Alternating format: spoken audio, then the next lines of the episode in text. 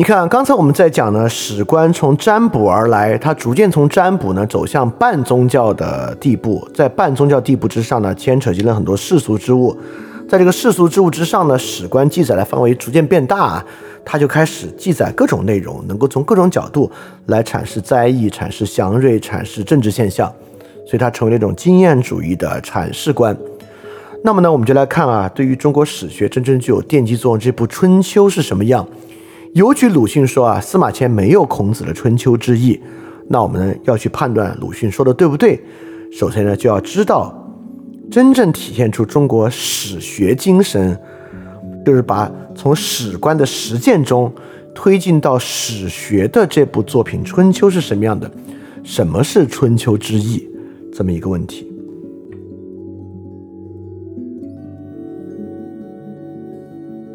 这里说到史学了，我们再把西方那个 historia 多讲几句啊。刚才大家呢应该知道，它跟东方史学是不同的东西。我举一个具体的例子来讲啊，一个在西方能够成为历史的、称为史的，在我们这边呢绝对不会成为史的东西。亚里士多德写过一本书叫《Historia of Animals》，动物史。哎，这个呢就是 historia 这个词的早期用法。在这个用法中，它还真的完全就是指探究的知识，它跟我们今天所讲的人的历史之间没有关系。所以亚里士多德这本书呢叫做动物史，当然我们今天翻译呢会把它翻为翻译为动物志，因为我们今天这个志其实就是我们翻译很多西方文西方的著作 historia，但是又跟我们这个历史完全没关系的时候所用的一个翻译法：博物志、动物志、植物志。在西文里面呢，很有可能那个词都是 history。它讲的呢，就是一种需要通过探究才能够知道的知识类型，一种非常博文广博的一种记载。它的对应物呢是感知和沉思的永恒知识，以及感知 sensation 这样的东西。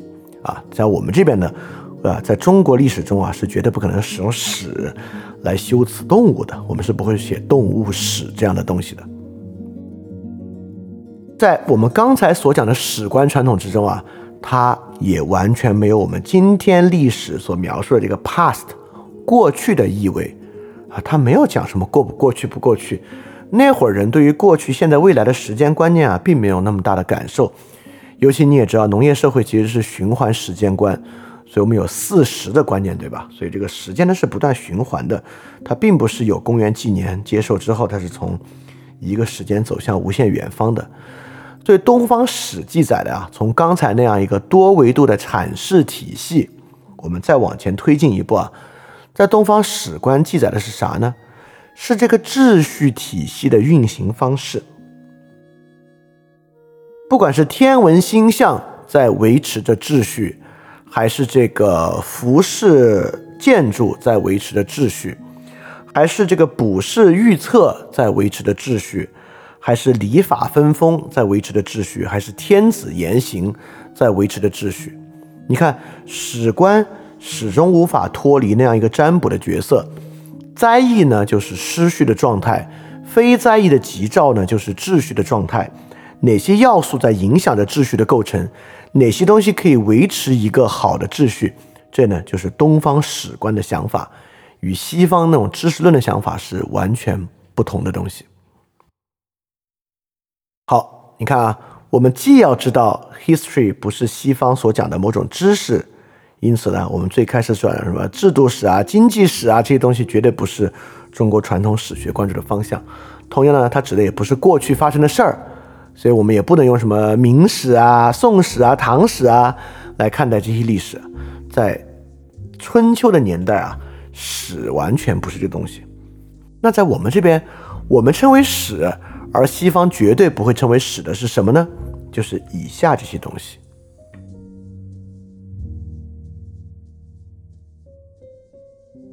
在我们的历史观念中啊，有个很重要的观念，叫做六经皆史。那听着不是很好听啊。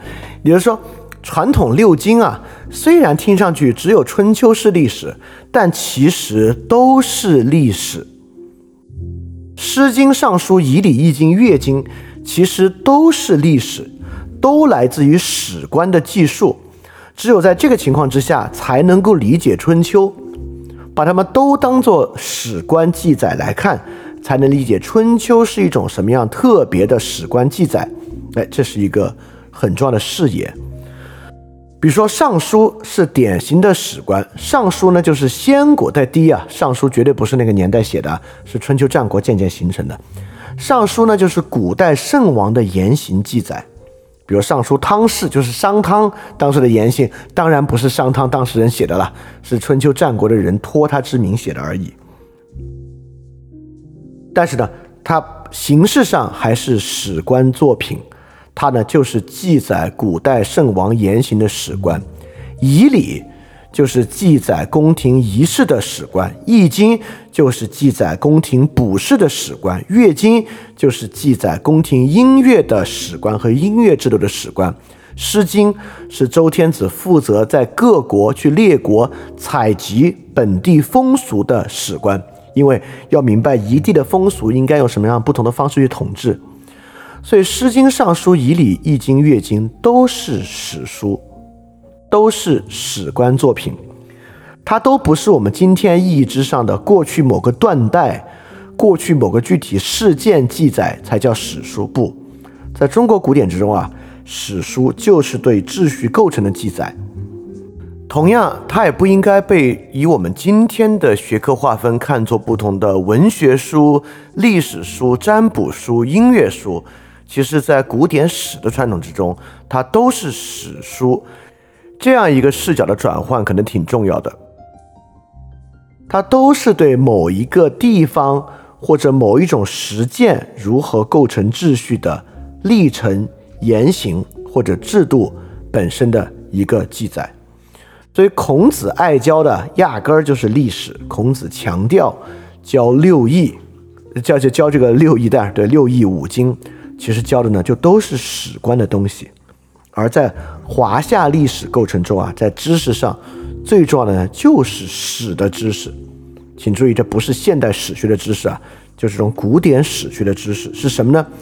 良好秩序何以运行的记载，《诗经》就是关于各地良好秩序运行的记载，国风嘛。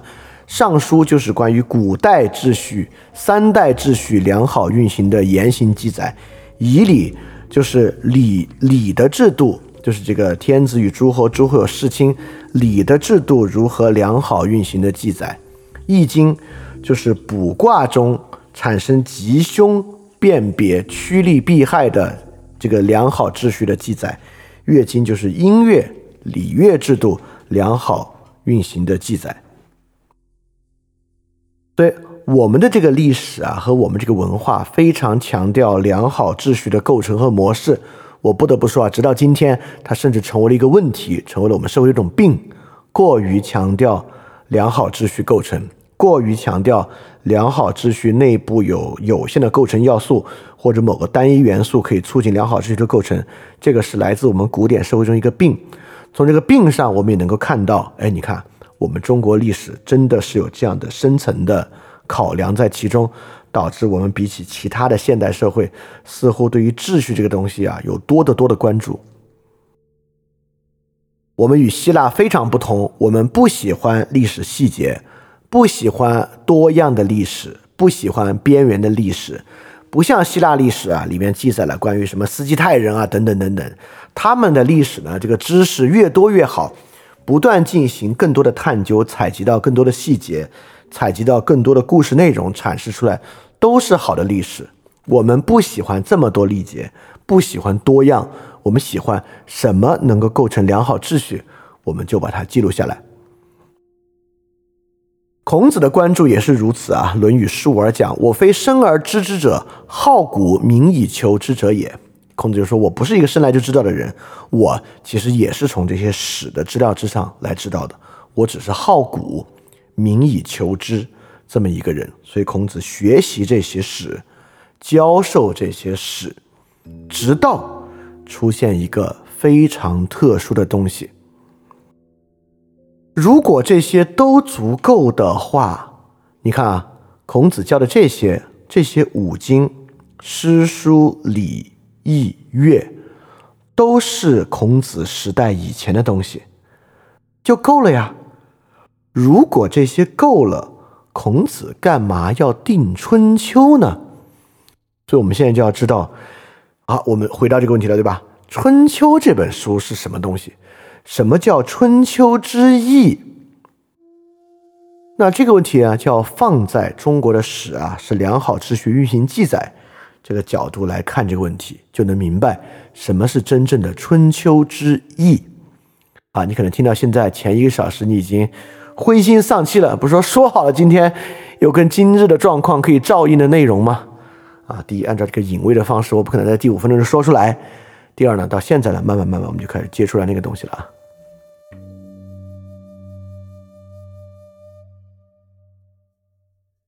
所以，什么是春秋？春秋是一种什么样特殊的史？与五经有何区别？孔子的问题是是什么呢？春秋看上去更像我们今天对历史的理解，对吧？它也透过史记影响了我们今天对于历史记载的观念。好像就是发生的事儿，但可见啊，在当时啊，春秋绝对不是讲发生的事儿，春秋呢还是讲良好秩序运行的记载这件事儿。那记载的是啥呢？我们就看孟子是怎么理解春秋的。有两句，那第一句呢来自孟子《滕文公下》啊，我就直接说的白话文了。孟子是这么评价春秋的，他说：“世道衰微，邪恶的言辞和残暴的行为啊兴起了。”臣子呢犯上作乱，杀掉君王；儿子不孝，杀掉父亲。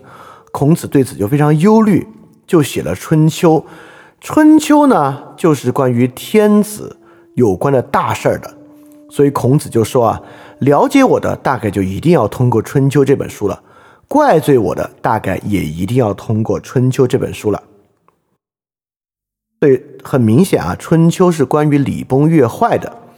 在第二地方呢，在《孟子离楼下篇》讲了两个很重要的东西啊，就是那句很著名的话：“王者之既息而失亡，失亡然后春秋作。”也就是说呢，当真正的王者没有之后啊，《诗经》这样的东西呢就没有了。就是因为没有《诗经》了，我才做春秋。所以你看，有晋的春秋、楚的春秋、有鲁的春秋等等啊，讲的呢就是霸主的事。所以孔子讲“其义则丘窃取之矣”，我呢就是把《诗经》里的道理装到现在这些当时发生的历史故事之中而已。好，这里就有一个很重要的问题了：怎么理解“王者之既息而失亡，失亡然后春秋作”这样的话呢？其实，在我们刚才那个框架里面啊，这个话很容易理解。我们也明白春秋是一个什么样的史，史这个东西啊，是关于良好秩序如何运行的记载。但是如果一个社会已经失去了良好秩序，怎么办呢？啊，这就叫亡者之既息而失亡。当良好秩序已然不存在的时候，我们已经没有任何一个东西来作为答案了。良好秩序是怎么构成的？这是《诗经》提供的价值，没有这样的答案了。所以现在呢，我们必须回答另外一个问题，就是良好秩序是怎么没的，或者说一个不良好的秩序什么样？这就叫做诗亡，然后春秋作。为什么各国都有春秋呢？就是因为世道衰微，邪说暴行有作。春秋这样史的记载啊。就是礼崩乐坏的史官记载，写的呢就是坏事儿。我们可以说啊，诗书礼义乐写的都是好事儿，春秋啊的问题意识是坏事儿之书。所以《左传》成功十四年啊，《左传》的作者如此来讲春秋，因为《左传》里面故君子曰，就像《史记》里面的太史公曰。君子曰：“春秋呢，就是微而显，智而慧，婉而成章，静而不污，惩恶劝善，非圣人谁能修之？”所以，春秋是一种揭露问题的史之记载，它是以隐微的方式、隐晦的方式、婉转的方式揭露问题的。为什么要来这样揭露问题呢？因为它揭露的是当事的问题，是不容易以直白的方式记录出来的。所以，只有圣人呢，才有这样的能力。好，我们现在知道了，孔子如此崇古，古典经书如此完整，为何春秋在里面如此特殊？是他自己编纂。当然，今天我们也不能确定春秋就是孔子编纂了，都这么说而已了。Anyway，就是他那个时代编纂出了春秋这样的东西。所以，春秋跟其他的史是不同的。其他史是良好秩序运行的记载，春秋是秩序崩坏的记载。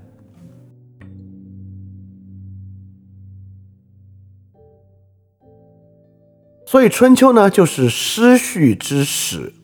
五经啊讲秩序如何构成，使用的呢是成结构的经验性内容。什么叫成结构的经验性内容啊？就像诗有国风、风雅颂嘛。就是成结构的经验性内容。我为什么要强调成结构呢？就是把它与通史、断代史、纪传体史分开。我们说啊，你看我们最后还是要回去讲《史记》啊，《史记》不是纪传体史书，《史记》是成结构的经验性内容，就是世家本纪、列传，包括书啊、表啊，是成结构的经验性内容。《春秋》呢，是描述礼崩乐坏的过程，用的是成结构的方法。就是春夏秋冬四时更替的方法来描绘礼崩乐坏的过程，所以春秋依然使用史的原始文本方式，什么方式呢？不是理论论述，不是像老子《道德经》、墨子那样的理论论述，也不是《论语》那样的语录，它不直接给结论，不直接给论述，是经验主义的。所以史本身就是经验主义的，《尚书》就是五经里面的内容，描述的都是经验主义的内容啊。这你看，这是中国古典教育啊，有时候我们觉得跟西方不同的。呃，这个柏拉图的学员啊，讲的是几何学、政治学、修辞学，都是被充分提炼和抽象的知识。我们这边呢，讲的都是经验性知识，讲的。某种程度上会让人感觉很教条，因为讲的不是理论。我们这个文化，我们这个文明没有理论的兴趣啊。希腊文化是一个典型的理论文化，所以我们这个文化最好的方式是什么呢？就是经验主义的。所以春秋呢，就是经验主义的崩溃学。我们发现，你看春秋里面没有写理论，孔子不想说理论嘛。孔子来《论语语录》里的那么多理论，但对孔子来讲啊。理论没有那么有帮助，我们这个文化不是一个理论文化，所以孔子不会在里面说，你看这个事儿出现了，就是因为谁不仁不义；那事儿出了，是因为谁仁谁义。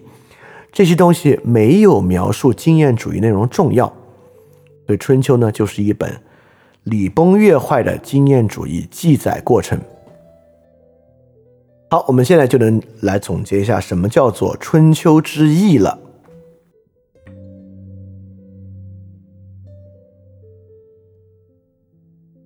你看我在发到群里的时候呢，我改了一个字。本来这这一页的标题叫做“历史作为方法”，我把它改成“史作为方法”。因为“历史”“历史”这个现代词啊，总让我们想起今天这个历史，我们就得分开。那会儿的玩意儿，我们就管它叫“史”。所以《春秋之义》呢，就是要把史作为方法。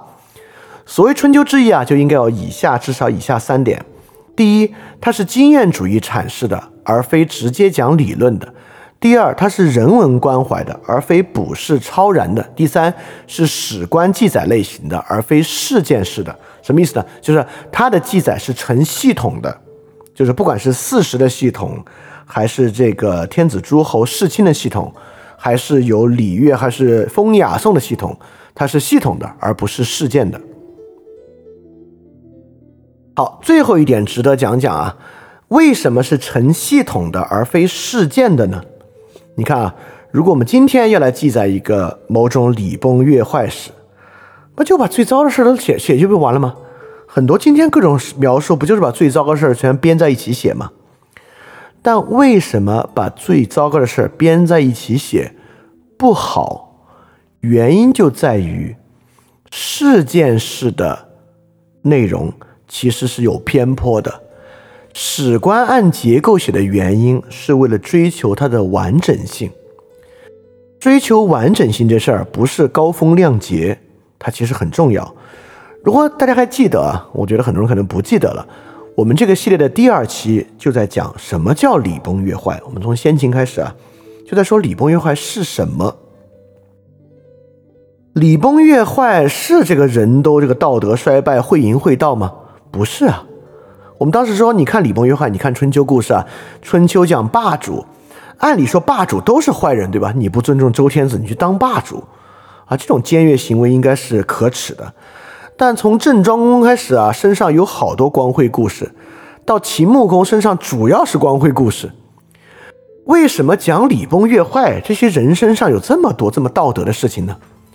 就是因为当时我们就讲啊，礼崩乐坏不是邪恶时代。而是合法性对抗的时代，礼崩乐坏指的是失去了标准统一的权威，走向了一个人与人、霸与霸、国与国之间合法性对抗的时代。所以，礼崩乐坏的失序，并不是恶人横行，即便是恶人，他也在利用某种合法性。不知道大家还记不记得杨虎啊，用大量道理去说服孔子那个故事。他给孔子送个礼，孔子不得不回礼，孔子就不想见他，不见他呢，孔子就找学生打埋伏啊，趁杨虎离开家的时候去送礼。结果好巧不巧，赶上杨虎有事回家，撞上面，杨虎就当面请求孔子为他做事儿，讲的各种道理啊，孔子竟然无法反驳，最后呢，只得答应他。这个呢，才是真正的礼崩乐坏。礼崩乐坏的时代，人人都有道理，好事儿、坏事儿，站在各种角度的好事儿、坏事儿背后都有合法性，这个是礼崩乐坏的原因。正因为如此，并不存在一个坏事儿的集合。就如果你要真正好的展示失序和礼崩乐坏，你不能写坏事儿的集合，你要把所有的事情都记录下来。就像我们记录灾异，你不能光记录灾异，必须灾异的发生跟平时的对比，才能显示出灾异，也才能显示出灾异发生的概率。但不同的事情的全面描写啊，都具有各种各样的价值。这就是叫做所谓什么是史官记载的，全面的、成系统的，而不是事件式的内容。春秋不是事件式的，是全面的，按照。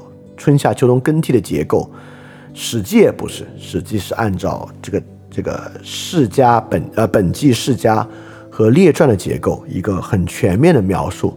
全面描述是史官记载或者史官记述方法一个很重要的东西。所以说，所谓春秋之义啊，把史作为方法，就一定要符合经验主义的，而不是理论阐述的，人文关怀的，而非不是。呃，这种捕食迷信的史官记载的，而非单个事件的，这个呢，才是把中国传统的史作为方法，才是呢春秋之意。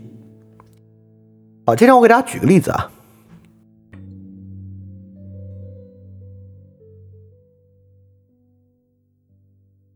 如果呢，你想论证，比如说今天就有人要争论啊，你想论证一下这个自由是很重要的，有人说这个自由没有用。过度的自由呢，这个社会就要瓦解，竞争力就要下降。这话你听得多了，对吧？如果你认为这个自由非常根本啊，你这个时候该怎么去完成这个说服过程呢？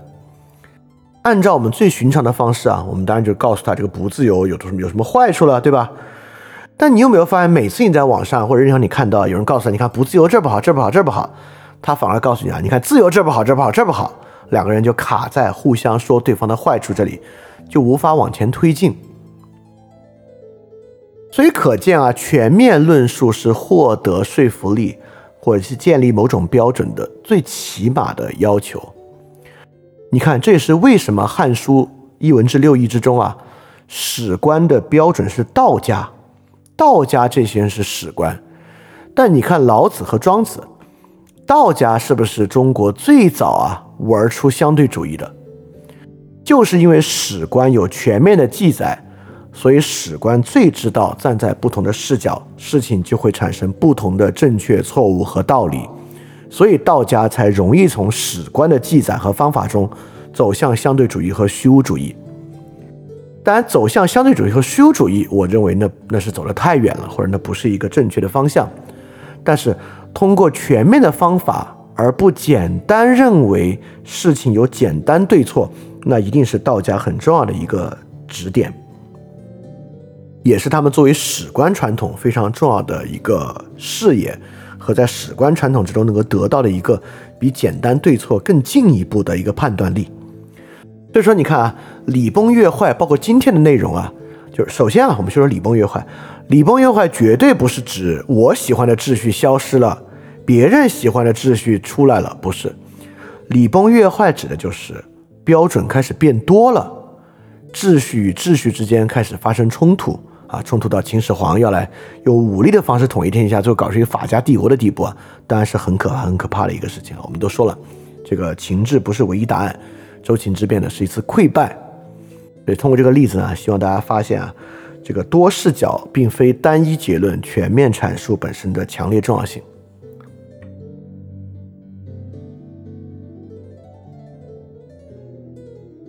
所以从这点啊，我们还可以来看看啊，就是春秋不是有三个解经作品吗？《左传》《公羊》和《谷梁》这三个东西，哪个可能更贴近所谓春秋之意呢？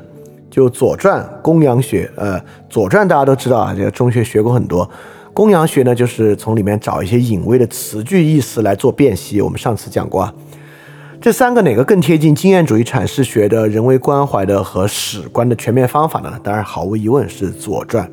《左传》是最贴近、最贴近的，所以说呢，从这点啊，我们除了经验主义人文观和史观方法，我们还可以进一步推出《春秋之义》应该一定要包含，首先是严谨全面的历史记述，这点很重要啊，因为鲁迅认为啊，《史记》和《离骚》很像，里面并不是严谨全面的历史记述，而是司马迁本人怨恨的作品。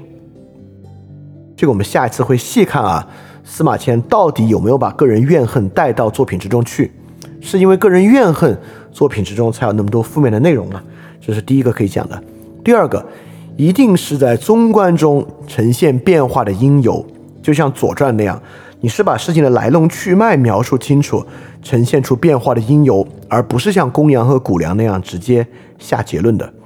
第三，《春秋之义》一个非常非常重要的东西。就是直面当下的问题，即便采用隐微晦涩的方法。因为如果孔子就写夏商发生的事情啊，或者西周发生的事情，没有必要用隐微晦涩的方法。尤其是你写商朝坏，有什么可隐微的？这个司马迁写秦朝坏，没有什么可隐微的，对吧？直接写嘛，过秦论都可以写，有什么不能写的？但春秋之意一定包含我的问题意识是现实的问题意识。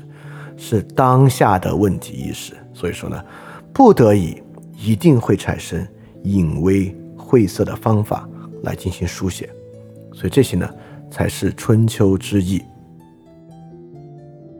我认为啊，从这一角度来看啊，不仅《史记》本身符合春秋之意，很有可能啊，直到现在，其实也就《史记》算是能够符合春秋之意。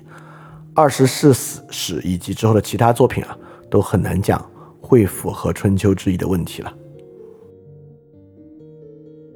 这里我还想引一下这个教魂来说另外一个问题啊，因为教魂是典型的事件史，对吧？事件史，但教魂这样的书，我就觉得有个小问题。按照教魂这样的方式，你去看那个事儿，当然非常的荒唐，非常的荒谬啊，这是令人感到扼腕叹息。但你看《教魂》这个书，它能不能说解释力当然很强啊？那个事情是如此如此发生的，然后呢，就是 能能怎么样呢？这是很重要的问题啊，很重要问题，对吧？但孔子啊，就是在春秋之中，在这样的综合论述之中，孔子开出的方法是克己复礼。当然，今天我们没有办法把这个东西再深讲了。其实我们之前花过三四期节目讲。克己复礼这东西啊，我认为，正是在这样的，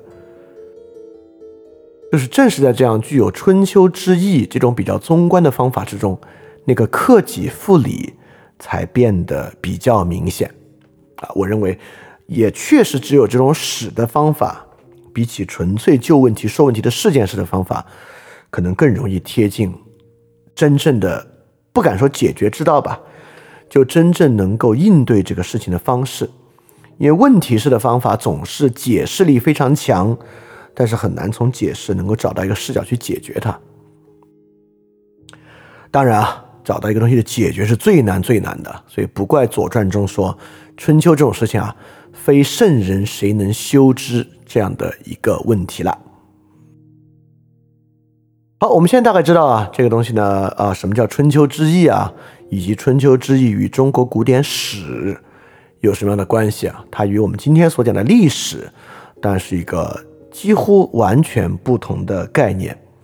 好，那我们就终于啊，可以来说说这个司马迁了。当然，刚才讲讲这些呢，都是对我们理解司马迁有很好的补充。翻转电台需要你的支持啊！因为之前有长期以来啊，一直四年以来支持我的一个大额捐赠人，我跟他的捐赠期限到期了，所以现在呢，我要来看翻转电台啊有没有可能自己造血，可持续的继续发展下去。但是翻转电台呢会继续保持非知识付费模式，不管是电台节目、文章、知识社群，都保持全免费的模式，也不需要接广告或者做定制节目的方法，能够保持独立的运营。所以，在这个背景之下，需要大家的支持捐赠。希望翻店呢这个创作机制可以保持下去。如果运气好啊，钱多于我自己的生活所需，它还会用于做事侠创作机制本身的创作补贴。所以说，特别希望你通过 Patreon 和爱发电这两个平台赞助。如果你需要知道 Patreon 和爱发电的地址，请去修 Note 之中看。好，谢谢大家了。